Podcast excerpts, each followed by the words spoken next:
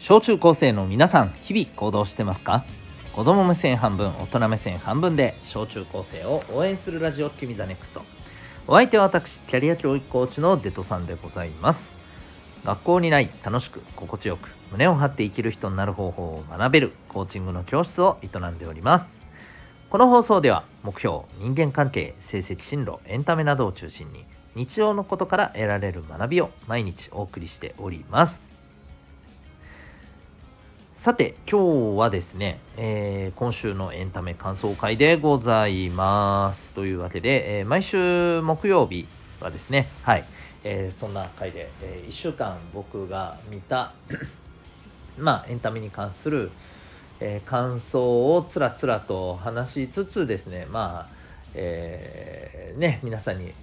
ちょいとおすすめしてみたりですねあるいはあの、まあ、そこから得られた学びをですねえー、シェアさせていただいたりとか、まあそんな回でございます。まあいろんなものからね、えー、学ぶことはできますし、僕は正直ですね、えー、もう何回も言ってるんですけど、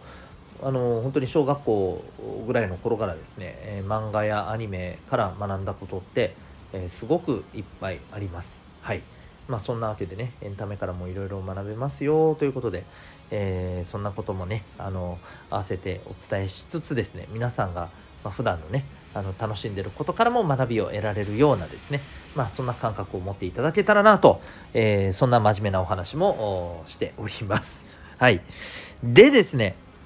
えっとまあ今週もいろいろね面白いことはあったんですけど、まあ、今日話したいのはやっぱりこれですかね「えー、鬼滅の刃」アニメ、えー、刀鍛冶の里編でございます。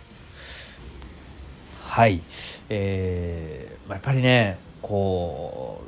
うなんだかんだでねえ本当あのこれ見てないって方やっぱ見てみたら一見の価値あると思いますよ。あの今回のねこのアニメ制作陣のですねやっぱ気合って本当すごいなって僕はこう思いました。で特にね今回はそれをすごく、まあ、感じる回でしたね。うんで、えー、ちなみにね「鬼滅の刃」ってなんだかんだであれですよえー、この4月か4月からの、えー、放送されているさまざまな、ね、春アニメって言われてますけどもそれらの中で、えー、録画視聴回数ぶっちぎりの1位らしいですよ。ぶっちぎりの。いや僕絶対推しの子が1位やろうって思ってたんですけどね。ぶっちぎりで鬼滅です。はい。推しの子はちなみに3位でした。ね。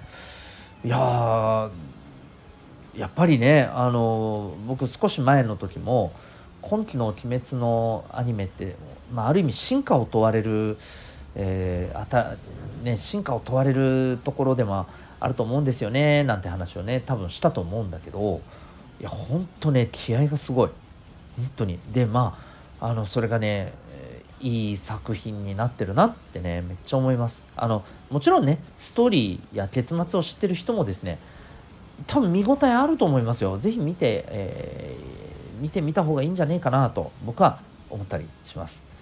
で、まあ、ここから先はですね、えー、ちょっとネタバレしても OK な人だけぜひ、まあ、あの聞いていただけたらと思うんですけど、えー、この最新回、うん、もうね、あの、藤無一郎ね、えーと、霞柱のね時藤無一郎君こう柱の中でも最年少でね、えー、実はこうものすごいあの剣士の末裔であるということで、まあ、天部のね才能を持って、えー、いてでもねもともともともとというかあのまあもともとのもともとは本当にあの心優しいあのね性格だったんだけれども実はねしばらくの間ねこうやっぱり記憶をこうショックでえー、思い出せない状態が続いていてでまあすごくねなんかこう冷徹でね、うん、なんかあんまりあの人の温かみが感じられないようなさ なんかそんなねあのこうコミュニケーションや言動みたいなものがね目立っているところがあったんですけれど、まあ、それがね、えー、幼少の頃の、えー、こう記憶っていうのがね蘇って自分を取り戻してそしていよいよね、えー、上限の語である玉子とね怠慢でねいよいよ勝負するぞっていうこうすごい熱い、えー、場面だったんですけどここのねもうこの今回の話のクライマックスいやここが本当にねあこう作ってきたかとうわこれはめっちゃ熱いわって思ったところがあってえー、っとですねあの、まあ、彼はね、えー、実は双子のお兄さんがいてねうんで、えー、双子のお兄さんはとてもねこの優しくて、まあ、ちょっとね気弱なあの無一郎君に対してまあものすごく辛く当たるわけですね。まあ、実はこれはねあのこの両親をね亡くしてしまって、うん、で、えー、自分がね弟を守らなければいけないんだというところでもう気をものすごく張っていてがゆえのねあの、まあ、そういう、えー、言動になってしまってでこう本当はね弟に対して申し訳ないって思いつつねでまた鬼殺隊へのこの勧誘が来た時もねなんかあのね人のために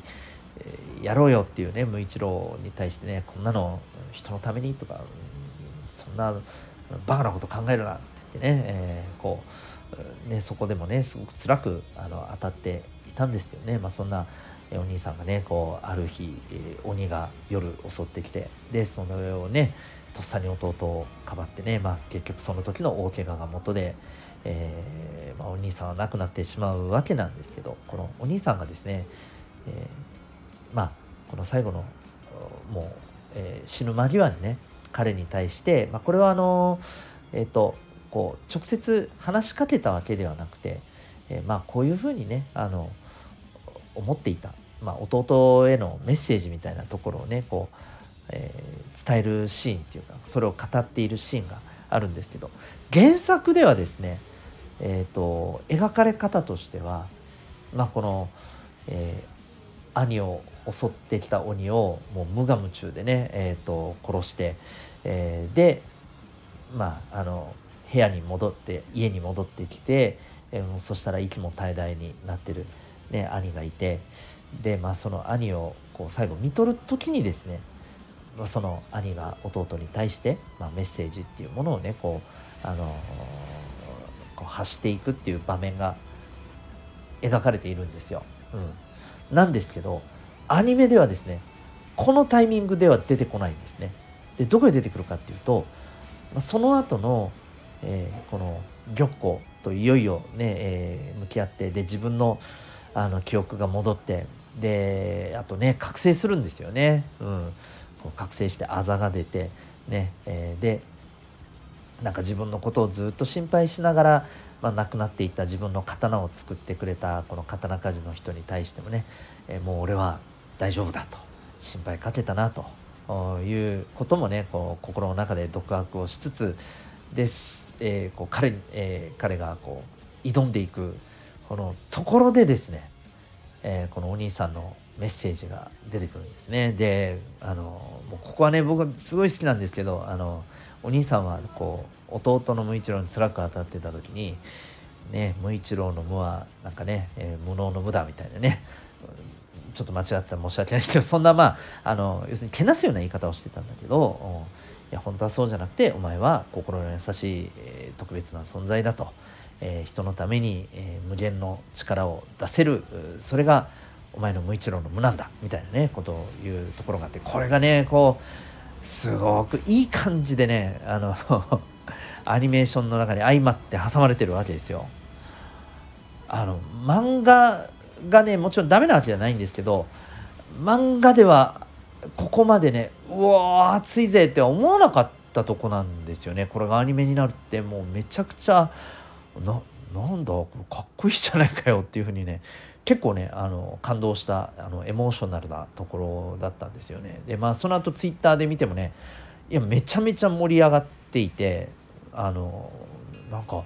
ここのシーンめっちゃすごいんだけどっていうなんかねこうツイートがリアルタイムでもすごい出てて、うん、まあそのぐらいあの、まあ、やっぱりね見てる人をこう心を動かした、まあ、そんなあのアニメの作りだったんじゃないかなと。まあ本当にですねそんな感じで何て言うのかなこうあのただただね漫画を再現するだけではなくてどういうふうに伝えるとこう感動もっとねこの感動的になるのか。でももちろんねそこにあの余計な継ぎ足しをするわけじゃなくてですね、うん。えこここんな風にちょっとこう編集することで全然ガラッとねこの変わるんだっていう伝わり伝わり方が変わるんだっていうところを本当にね考えて作っているんだと思いました。うん、あのぜひですねこれ、えー、この辺のところはですねあの原作を知っている人こそ僕は見てほしい。原作めっちゃ読んでますと。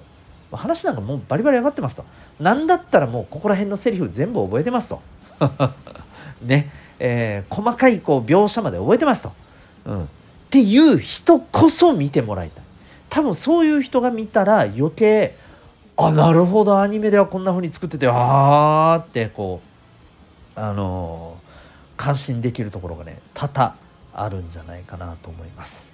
はい、次回はちなみにですね、えー、この玉子と多分ね無一郎のもう1対1の勝負でまあお互いのねあの実は絶戦もねあったりしてこれがまたちょっとね なんか笑えるとこだったりするんですけどこれがまたアニメでは一体全体どのように、えー、描かれるのか。ね。玉子のあの声のあの感じ僕すごいねあのあいい感じに合ってるなっていうふうに思っていてですね、まあ、だから余計ねあのこの無一郎との、はい、このね、えー、口口のねこう戦いもねまあ一体どんな風になるのかどんな風にねぶち切れるのかみたいなね、えー、ところもすごく、はい、楽しみでございます。えー、ぜひですね、えー、この原作を知ってる人こそ、はいえー、今回のえー、鬼滅アニメ、えー、ぜひ見てみたらいいんじゃないかなと思ったりしております。ということで今日はですね、えー、今週のエンタメ感想会ということで、えー、お送りいたしました。あなたは今日この放送を聞いてどんな行動を起こしますか？それではまた明日。学び大きい一日を。